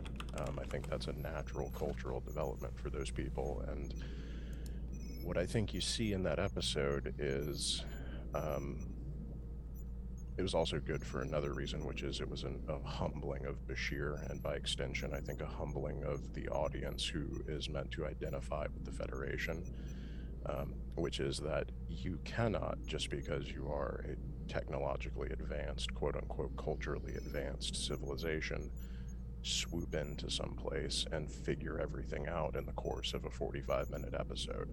Um, and very often, if you interject yourself into a situation where you don't have a full understanding of it, the end result is going to be suffering, which is what happened when Bashir tried to save those people.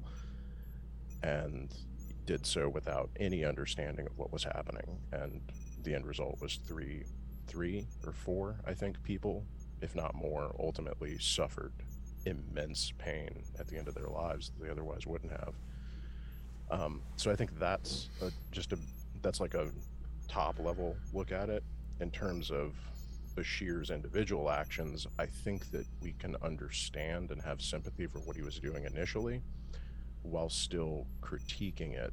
And then I think his actions post taking the time to understand what was happening are fairly admirable. Um, you see in later episodes that he's still quietly working on a cure for the, the quickening um, and doing it in a way that is uh, not like paternalistic and authoritative over those people, but trying to help them on their own terms, which is what he should have done in the first place. So I want to veer to a slightly different science fiction franchise. Just mm-hmm. it's possible you guys have watched the Orville. I can't be sure. It is very TNG esque. Uh, I but saw like three episodes of it. I don't remember if it's in the first three, but uh, so there's a race in that show called the Moclans, right? And they are they they proclaim themselves to be a single sex species. They only have males, right? Uh, early on in that show, though, we learned that that's just not true. They have females that are born into their species. It's just not common. It's like one every decade sort of thing. Their medical professionals enforce a conversion onto those individuals, right? Like whether they consent or not, that's what the state insists must happen, right? So we've definitely seen some dystopian presentations in science fiction, right? Are there any times that you guys have seen an episode and just been like, holy shit, that's disgusting from like a medical ethics perspective or from a healthcare perspective, ethic, like perspective on it? I think the, the Orville is actually a good example. The, uh, I have I have seen the Orville, and the whole forcing a medical decision on somebody in general, even if it's a small decision, is one that would be unethical, in my opinion. Um, I'm trying to think of a good Star Trek example that's similar to that Orville episode. Mm-hmm. I would um, like to offer the Outcast. Uh, is that the one where they uh, force uh, the gender identity right. the alien? Yeah, that was what yeah. I was yeah. thinking as well. Um, yeah, that was uh, so I think that's a good example of where I interface with the ethics of Star Trek in general, because I am I am of the mind that you have every right as a culture to determine your ethics, and I have every right to disagree with them and and argue with you about what those are, but I don't have the right to force my view on you. Is kind of where I draw the line. Um, and I think I would have a very, very long, very drawn out argument with that civilization. And I would also, I'm also not obligated to participate in your culture either. So I'm perfectly comfortable not interfering directly with your culture. But if any of your people want to come to me and live lives according to how they feel is the most actualizing to their, to who they are, I'm perfectly willing to provide shelter to those people too, um, which is what I I think is what uh, Riker was trying to do, though he did it a little more uh, imperialistically than I might have. Yes. you should give the Orville a watch then, Yeah. because that same question with this Moclan species does come up in their second season, right? Like they're an important. Think of them as the equivalent of the Vulcans in Starfleet, right? Mhm. They threaten to leave the Federation in the middle of a war because they're starting to offer harbor to women who have fled their planet, essentially, right? Like they make it a big deal. Oh, you you're gonna you're gonna aid criminals from our society. We're leaving. Essentially, is their reaction hmm. to it. So it's it's quite a crippling threat. But yeah, you should definitely give it a watch. Then they they Yeah. address this this philosophy behind this pretty well in the episodes too. yeah, I'll check that out for sure then. Hmm. But yeah, going back to the question though, Jeff, do you have any other examples of like terrible malpractice or like horrible philosophy behind things that's going on in Starfleet's medicine that's just offensive to you at any level?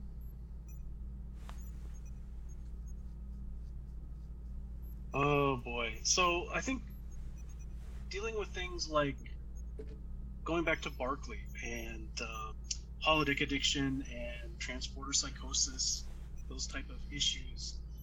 Um, not so much horrifying to me, but it seems like that's a, a topic that I really would have liked them to explore a little bit more. Hmm.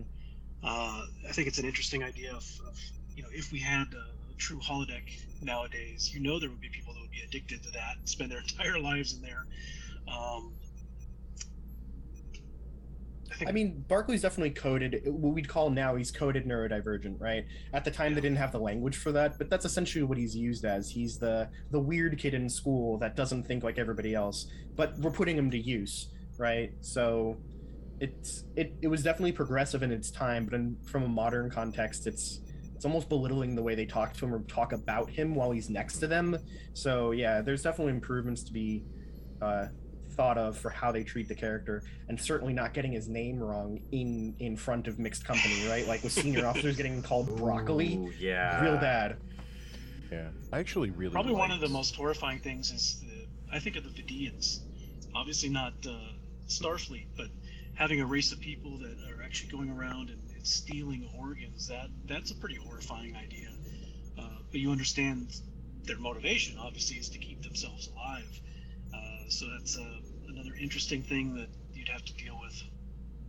remember they also not just took body parts they also took genetic material to grow clones would experiment on races to take like exper- like experiments on people anything they could do to survive it was definitely uh, ends justifying their means there just survival so there's definitely a lot of medical horror questions that come up as a result of the Vidian storylines on The, Voyager. the reverse Tuvix with B'Elanna as her two different Yeah. selves.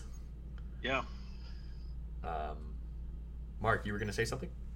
Oh, I was gonna say, uh, I actually liked the way that uh, I feel like the writers of Star Trek and the various iterations of it kind of understood at least a little bit where they fucked up with Barclay.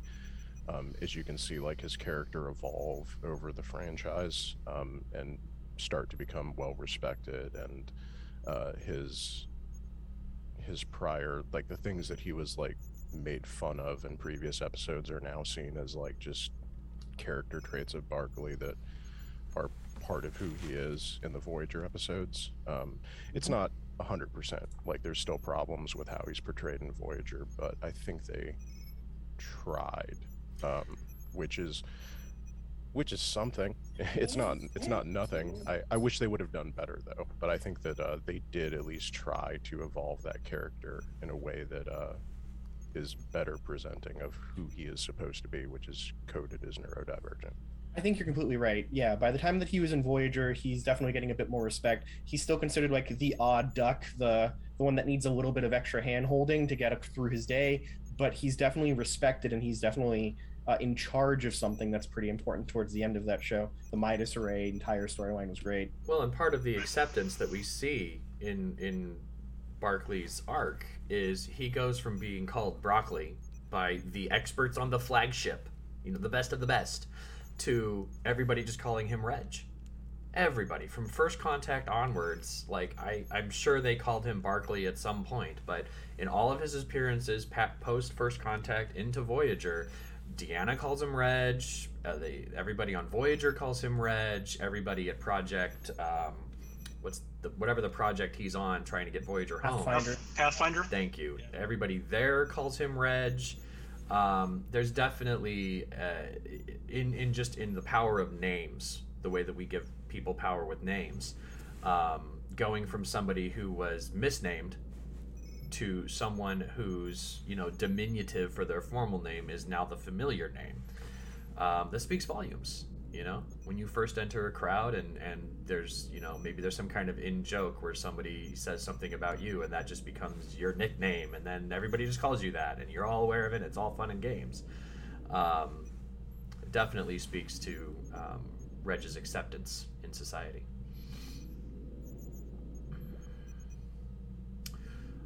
I just wanted to call back to the blight real quick and, and be like, Dax like hacking and slashing at Bashir and the audience by being like, you know, it's probably pretty arrogant to think that you uh, you could find a cure, but it's even more arrogant to think that there's not one just because you couldn't find it. I was just like, that's perfect writing right there. Just slap the audience out of its comfort zone, slap Bashir out of his comfort zone. Um, I I think I think the quickening takes place before we find out Bashir's genetically augmented too. I think so. So, Believe so, yeah. you know, when you watch that episode again, knowing that he's this, you know, criminal genius, literally, um, it, it just, you know, it speaks volumes about Bashir's determination and, and maybe is even a milestone in the maturity of the character because, as we all know, when he comes aboard, he's basically just the doctor who's chasing Dax around DS9. Well, I mean, Star Trek has definitely shown us some diseases that are mystifying, essentially. The phage, the Vidians have had to deal with it for 2,000 years. It's been a pandemic across their entire race. It's changed the way the society functions. It's ruined their relations with other races. It's like a transformative event. And then the doctor makes legitimate progress on actually curing it in a matter of weeks right? And that just goes to show us not that the Vidians were dumb or that they couldn't solve it themselves, but that a new perspective really changes how you approach something, right? A new background can cause you to reevaluate how you treat a medical condition. So we've got a lot that we can learn from that kind of idea too. So uh, Jeff or, or Mark, either one of you guys, have you guys ever had one of those situations where just a colleague from, say, a, a different field or a different line uh, is just approaching something differently than you and you, you feel like you learn a lot because of it? Well, I think it's a, a good reason to always get a second opinion on things, especially when it comes to the medical medical field. Um, uh, I was in a very bad motorcycle accident uh, a number of years ago and broke both of my legs and had to go through physical therapy, and that's one of the main reasons why I stopped working as an EMT is because I just couldn't do it anymore.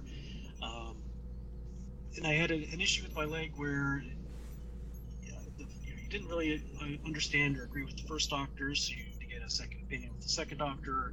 The second doctor sends you to the third doctor, and you kind of go through this whole process of of trying to get someone who will understand what you're saying, believe what you're saying, and, and actually find a solution or come up with an idea. Um, and that's good in, in medicine to have that ability, but it's also frustrating for people to have to go through that type of process.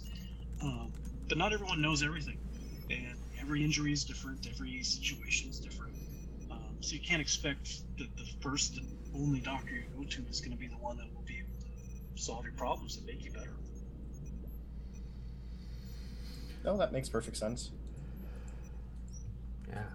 Um, yeah, I would say um, just from an outside perspective, uh, I have uh, so working 911. A lot of our uh, patient population is opiate overdoses, um, and that is uh, when you're dealing with a population who habitually uses narcotics. Um, there are some very, very, very negative attitudes in public safety towards that patient population. Um, I'm not going to reiterate many of the terrible things I've heard paramedics and EMTs say about IV drug users here, but they're many times not great. Um, whereas I personally uh, have a history of narcotics abuse. I was a drug addict for many years, and prior to becoming a paramedic, and I've had several friends die of narcotics overdoses. And uh, I'm very quick to remind my coworkers who say things like, well, we should, you know, just wake people up from an overdose once, and if you don't get your shit together after that, we let you die.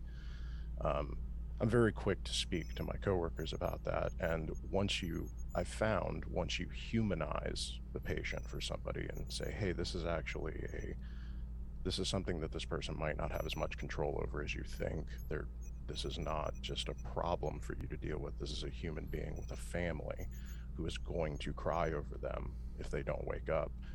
Uh, I've actually found I've changed a fair number of minds of people who were previously very hostile, um, and I think that that's that's important. Um, is being able to offer somebody another perspective.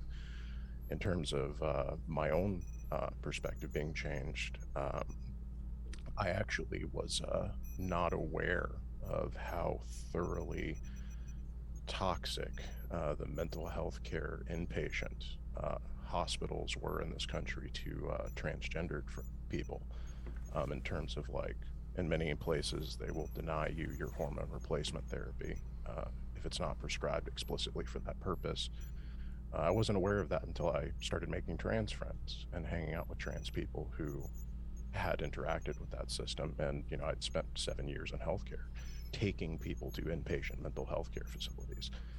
Um, and that changed a lot for me as well in terms of you know understanding and empathizing with a particular patient population. Like i think you can always learn something that will make you a better person by interacting with people at their own level.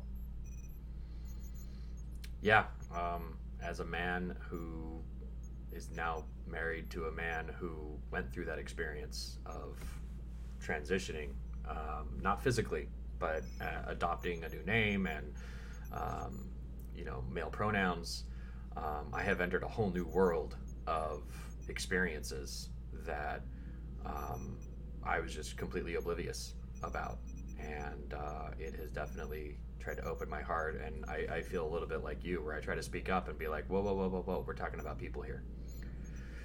So uh, yeah, thank you for sharing that. That's powerful. Yeah, absolutely. I'm curious, Mark. How do you think Star Trek dealt with addiction? Because we've seen it a couple times, like yeah. with uh, the game and holiday Yeah. addiction, and there's individual episodes, but no real prolonged Yeah. storylines. Well, I'd like to add to that before Mark answers the question. We've seen it weaponized in the Jem'Hadar too. Yeah, Yeah. that's that's Yeah. such a good example for it too. Yeah, uh, I would say overall not great.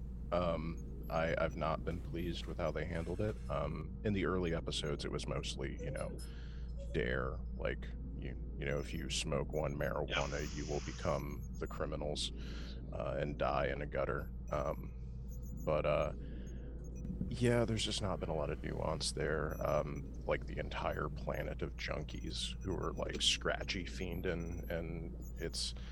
I, I wasn't. I, I didn't like that too much. Um, but uh, That was the symbiosis episode, I think. yeah, Yeah. and I, you know, like I, most people I think who, and I'm, I'm gonna try to avoid getting on a spiel about how like I think we should have safe injection sites everywhere and all that stuff, but I, I think drug addiction is a problem in a population when drug addiction is criminalized rather than being treated like a healthcare problem. Um, and despite having the resources to treat uh, addiction like a healthcare problem or pain management problem or some sort of other mental health care problem, uh, Star Trek has all the resources for that. They very often treat it as a individual personal failure, um, and it, it's it does have kind of a puritanical attitude towards it that I'm not too comfortable with. In terms of the Jem'Hadar, I, I, I mean, I see the the Jim. I'm a big believer in like moral luck, um, and I see the Jem'Hadar as just profoundly unlucky. Um, and I think that they were created as slaves to do the bidding of another species. And uh, one of my favorite episodes of DS9 actually was the one where uh, Bashir and O'Brien find themselves on that planet with uh, the one Jem'Hadar who just happened to not need the white and was trying to get his squad off of it to resist the Dominion and ultimately failed um, because he just happened to be genetically, he was a fluke. It's not something like they truly were Right. fundamentally dependent on it for their survival. Um, and I think that was a really interesting exploration of what that would do to a species if you essentially bred into them a lack of agency, which is what that really is. Uh, I I don't know that the Jem'Hadar Ketracel White thing really it's coded maybe as drug addiction, but I think more accurately it's probably in the minds of the show's creators just seen as like an added extra layer of control. So I don't I don't get too miffed about that. I think it was just a narrative device and they didn't think too hard about it. Yeah, no, Ira Behr, one of the creators on it, has definitely said that it, it's coded addiction slash religion, both at the same time, right? Like the it's it would be like being addicted to opium because God wants you to be addicted to opium is essentially how he's coded it. That's Right, literally describe it, though. The founders want you to be addicted to this stuff, so go Right, right, ahead. Like like it, like if you were physically addicted to communion wine. Exactly. That's a Yeah. great way to look at it. Yeah. But you know, it also seems like the founders were existentially afraid of people like Omet'iklan, who had the Mhm. genetic, you know, immunity, didn't need the, the Ketracel white or whatever it was, and that might be why they they programmed it in anyway. Maybe there was like a first race of Jem'Hadar who tried to turn against turn against the founders, and so they made them chemically addicted in order to stem that tide. Um, that's terrible. Going back to it though, Jeff, do you do you want you have a chance here Yeah, as yeah, well to say the yeah. same? As far as, it, as addiction, or Yeah. as far as uh, Addiction and the Jem'Hadar, like the whole the whole yeah, I I mean I, I'm lucky that I haven't had a, any addiction problems in my life or, or my family's life really. Um, but being an EMT, you'd see it every day, and you'd see how mental health would, would play into that as well. Um, I think Star Trek obviously has, touched on it in a few situations. I, I agree that I don't think they've really done a very good job at it. Um, going back to mental health in general, they did what they could for the 90s. I think they're doing better now. Maybe that's a storyline that Discovery or Picard could pick up and, and try and do something with. Because even in the future, I think there's clearly you, you do see drugs in Discovery in one episode, but it's again it's just kind of touched on and then don't not, not look back. Um, I think it's something that since a lot of people do deal with or have a history of or family has a history of, it would be nice to see in Star Trek and handled a little different way. We do see a little bit of it in Picard with uh, Raffi's uh, s- Snakeweed? Snakeweed, I believe is the name That's addiction, um, which is probably just coded pot, but something along those lines. Yeah. Yeah. I um I actually thought the uh the ethanol thing was really interesting because um if I'm not mistaken in within the context of the series ethanol or not ethanol synthahol sorry Synthahol. Yeah. synthahol the gist of that is you can just get as tore the fuck up as you want but you're one hypo spray away from being sober or something to It's supposed to be even easier than that. It's supposed to just be like you can essentially push it out of your brain instantly, Just kind will of thing. right? yourself like one sobriety. will yourself into sobriety instantly, kind of thing. Yeah, I, I think that it's interesting that they, uh, and I understand why they did it, but that they did that specifically, that analog with alcohol. Um, whereas there are so many other just better drugs that you could do that with. like, I would imagine a, uh, once you remove the, uh, the ability to become addicted to a substance, presumably you can't become addicted to synthahol either. Um, I don't know if that's ever stated or not, but uh, either that or everybody on the show is an alcoholic because they're always in 10 forward. Um, so, Sorry. and you remove the uh, negative cognitive effects, like why isn't 10 forward serving synth heroin, right? Like, I feel like Sure. synth opium, right? Like, there's so it's it's just interesting that they carried forward the sort of like weirdly puritanical attitude that America has 400 years in the future, where alcohol's okay, um, to the extent that Picard has the real stuff and he's seen as cooler for it. Um, alcohol's fine, but this game that you spend all your time playing is is that's bad because it's like an, a heroin analog. right. So there's definitely some of this is carried over right from Roddenberry himself, right? So early on during TOS's production, they originally approached to do like cigarette commercials with the main cast, and Roddenberry was like, "No, they were not having smoking on the Enterprise. It's absolutely not possible, right? And at the time, you know, the the dangers of nicotine and tobacco weren't quite as clear, but there was already some inkling on it. So he just banned it there. It's not until like Picard, uh, Star Trek Picard, where we see a main character positively using like a cigar, right, frequently, and we see Rios doing it all the time in every scene. Basically, he's got something in his lips, right? So it was quite a while until we jumped that. Okay, well, Roddenberry's specific fixation on this doesn't have to be carried forward. We'd seen characters here and there, right? But most on like holodecks and such. But yeah, so there's definitely some aspects. It's not just American puritanicism. It was specifically Roddenberry's view on some things. Yeah, The, uh, that's well said. the other episode that actually is analogous to drug addiction that just popped in my head was um Garak's wire in his head. That that was a pretty good. I, I don't know if they addressed it directly within the text of the episode, but the subtext is just it's about a drug addiction. Oh yeah, oh yeah. That uh, little wire that you can willingly induce the happy chemicals, and he Mhm. lives on it for two years before. Um, I, I, you know, and somebody who's who has also never had to deal with addiction either personally or adjacently. Um, how did that episode reflect um, withdrawal? Is, is that a is that an okay?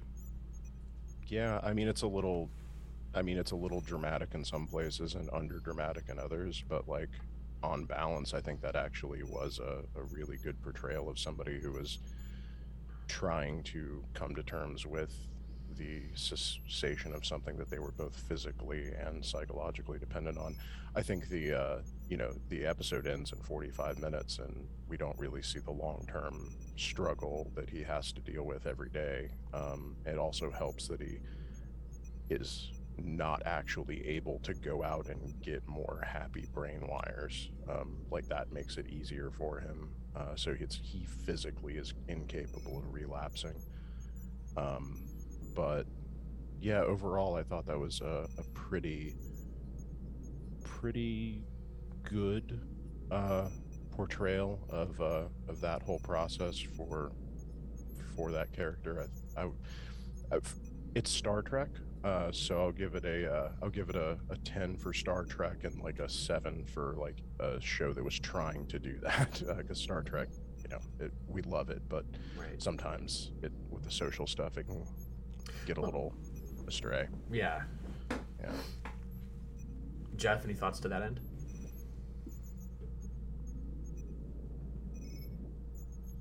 I think that's a again, you know, it's not having dealt with it in my own life, but I have seen people in stages of withdrawal. They seem to be a fairly reasonable uh, patient. Um, and it's kind of an interesting thought too. If, if they had the ability to give him a that happy brain wire, like you say, and, and control his happiness, that's uh, another whole ethical argument of would that be something that people would become addicted to and how how could that maybe be used for good reasons for people that are dealing with chronic issues or chronic pain? That's something you could maybe flip and, and actually use to help people if properly uh, supervised and controlled that'd be something that'd be very interesting to me Yeah, that same subject actually comes up in some of the beta canon stuff. I don't know if you guys are familiar with it much, but there's a game called Star Trek Borg, and one of the characters in it, Anastasia Targus, also had that same brain wire hooked up to her by Cardassians, and it was used both as torture and pain and then pleasure and reward just to force her into giving up information over and over and over to the point where even after she's been rescued, she needs to have like a white noise generator on it just so she doesn't go crazy from its complete absence. When it's removed from her, it it causes severe and automatic withdrawal symptoms from the lack of stimulation that comes from it. So yeah, the subject isn't something that's just in the one episode. It does come up in beta canon here and there. Cool. I would um I actually now that I'm thinking about it, I do think if I had a critique of that episode or like a specific criticism, it would be that that it is coded as negative regard like it's not like you said there are positive potential uses for that technology and like I would argue potentially uh, that somebody who is an exile on a station that is climate controlled in every way that is horrible for them. They encounter people who despise them every waking moment of their life. Their life is essentially a nightmare for them. If you have that type of technology, is it necessarily ethically bad for that person to choose to use something that makes it bearable for them to live if there are no negative physical consequences of it? It's coded as being bad on principle um, and I would argue that it's not, that that's actually something that probably should be dealt with more in a more nuanced way um, that the show didn't really get into. Wow. Yeah, that's definitely a good point, right? Sometimes the, how do I phrase it? The potential benefits of, tech- of a technology don't get as much attention as the obvious negatives on them. So you're definitely right there. And, and I think we have demonstrated it in talking about it in several different places in this episode that uh, Cardassian medical technology is ridiculously advanced and almost always used sadistically, which is very sad what? for for the people in general. But like we're talking about the the positive applications of this wire. What about the positive applications of the pain device used on Picard and command uh, chain of command? mm. or you know, as we discussed earlier, Krell horrible tactics, but also tried to use positively to cure B'Elanna. Well, let's not forget, right? The original coding or the original message use of the Cardassians was supposed to be like Nazi analogs, right? Like and the Bajorans was to be pretty similar to like Jewish refugees, basically, right? Like that was where a lot of the original coding for both of those races came from.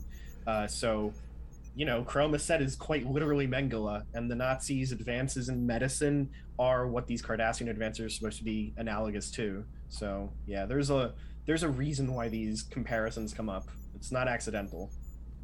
For sure, for sure. I think uh, I think we've run the course of time for what we have available today.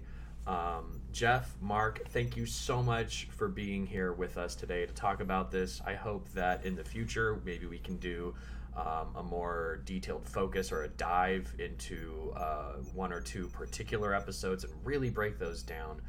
Um, for the audience, I hope that you appreciate the the contrast that we presented here and maybe thinking about these medical episodes and applications in different ways and seeing the the medical and psychological um, experiences of those around you in a more humane and, and different way as well. I know that um, I've definitely got a lot to think about after this conversation.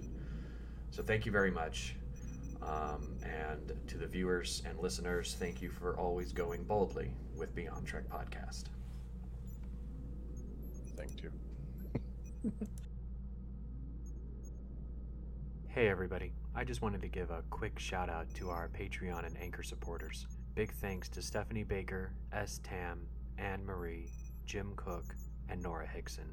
We really appreciate your support. Thanks for being a part of Beyond Trek Podcast. We are Beyond Trek Podcast. Lower your inhibitions and surrender your years. We will add inspirational and hilarious Trek content to your day. Your attention will adapt to subscribe to us. Resistance is futile.